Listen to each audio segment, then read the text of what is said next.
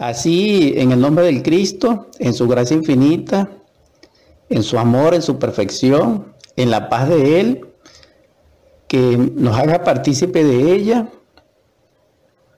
en nuestro corazón, en nuestra alma, en nuestro espíritu, para que seamos partícipes de la luz y con ella nuestra vida sea próspera y sea de dicha, de salud.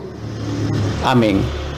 Ciertamente llegaron hasta esta medida de compartir la ciencia crística con la audiencia ha sido, dijéramos, de dedicación, ha sido de entrega y mantendremos esa nota, gracias a Dios, gracias a nuestro Padre y a la fuerza que nos permite el espíritu de la sabiduría manifiesta para que podamos ser partícipe de él. Porque él nos llevará a el autoconocimiento. Él nos llevará al conocimiento crístico, porque lo más profundo, el tesoro de todos los tesoros, la incógnita de las incógnitas y la respuesta de la respuesta está dentro de nosotros, en nuestro mundo interno y en esa reconditece, en, en esas ignotas profundidades del ser, es el Cristo, el logo. Es decir, el Cristo es el núcleo de la sabiduría, de la ciencia pura, del poder, de todo lo que es, de todo lo que ha sido y de lo que será. Y lo que compartimos es la ciencia del Cristo.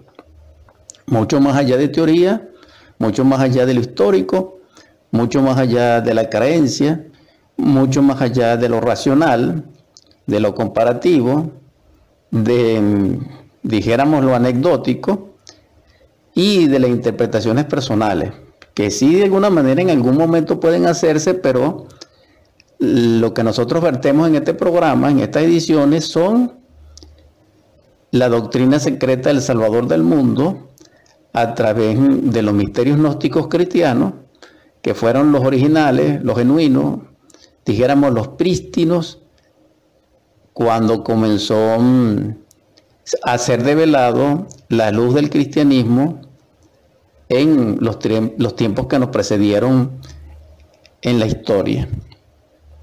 Esto es necesario porque necesitamos nuevamente detenernos un instante y transvalorizar nuestra vida como obra, como resultado. Porque todo lo que es así y será, que vive bajo el sol, a él le presenta una creación, un producto, un fruto. Y nosotros no somos una excepción. Es más, el fruto de mayor excelencia, debiéramos presentarlo nosotros. Sin embargo, ese fruto es difícil de presentarlo en excelencia, en maravillosidad, en perfección, porque implica la parte divina, la deidad de Dios que está en nosotros, manifiesta en Él. Es decir, ese fruto debe ser en Él para Él. Pero nosotros somos los sembradores, los cultivadores, somos los que dedicamos nuestra vida a ello por amor a Él. Entonces, en ese caso, necesitamos comprender algo tan simple y tan importante, porque es como el norte de ese viaje maravilloso hacia la luz. ¿En qué sentido? En el sentido de que nosotros habitamos en un cuerpo físico multidimensional, pero nuestra psicología es tridimensional o material y estamos muy densificados. Es decir, nos debemos mucho a la parte física material y ella está regida por leyes, que no son las mismas leyes que rigen a los que nos da la vida que es la esencia que deviene del espíritu. Entonces la, la, esencia tiene sus leyes y el espíritu tiene sus leyes y el alma tiene sus leyes. Pero como son partes del ser, la que está inmediatamente al alcance nuestro es la esencia, que es lo que nos queda de él. Y sin embargo hay personas que no la tienen, que es la mejor expresión como pueda decirla, porque en el fondo la esencia nos tiene nosotros y también es entre comillas, porque nosotros nada somos, sino que debemos ser en el ser, pero no hemos hecho el trabajo. Así, entendiendo esto, que parece paradójico, es sencillo. ¿Por qué? Porque mm, si vivimos, hay un propósito. Ese propósito es ser un fruto, una obra para nuestro Padre Creador. ¿Por qué? Porque, repito, todo lo que respira y alienta bajo el sol se debe al Espíritu Universal de la vida, a Dios Padre Madre, que es el divino Elohim creador, y Él, dijéramos, espera el fruto de cada criatura que alienta. Entonces, ya tenemos ese fruto. Estamos trabajando por ello. Es de excelencia es de perfección, es puro. Ese es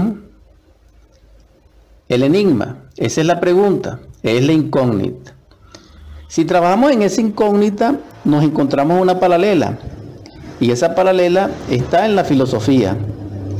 Cuando en el templo de Delfos, en el frontispicio, recordamos que dice Homo, nocete ipsum, es decir, hombre, conócete a ti mismo.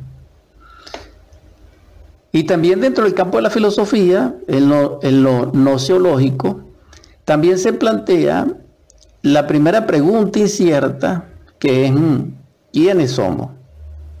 Todo esto contiene el mismo fundamento. Y ese fundamento es nuestra propia vida. Entonces lo recordaremos en esta edición 258 que estamos eh, en progreso, tras valorizando este instante aquí y ahora, sabemos en síntesis que debemos presentar de nuestra vida una obra y debe ser excelente. Para ello necesitamos autoconocimiento, conocimiento crístico, que es el que nos va a permitir realizar esa obra porque mm, si no somos hacedores de esa obra, obreros de luz, militantes del Espíritu, hemos perdido la existencia, el tiempo y perderemos la vida. ¿Por qué? Porque la vida pasa en su influencia energética y no es cristalizada dentro de nosotros. Hermanos, hermanas, la vida fluye, emana, dimana, es una efusión que deviene de los profundos de Dios expresado y manifiesto físico-químicamente del cosmos inefable, de los universos, de los soles. Ellos son en sí está estudiado a la luz de la ciencia pura en siete cosmos, que son uno, hasta que llega a nosotros, que somos el microcosmo famoso que siempre se ha mencionado. No es que son dos cosmos, microcosmo y macrocosmo, no, son siete, pero en sí es uno solo. Pero lo que quiero comentar es que dentro de ese planteamiento del todo en la unidad y de la unidad en el todo, es que consiste la obra. Es decir, el fruto de excelencia es cuando ese fruto sea copartícipe y contenido e inmanente en el todo.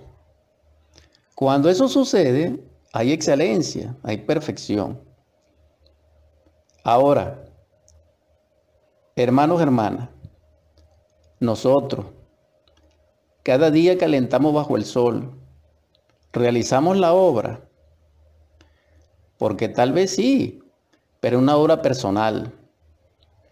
Tal vez somos buenos ciudadanos, buenos padres de familia, buenos vecinos, buenos profesionales, etc. Pero esa no es la obra. Esa es una obra social y es maravillosa y es necesaria y es natural.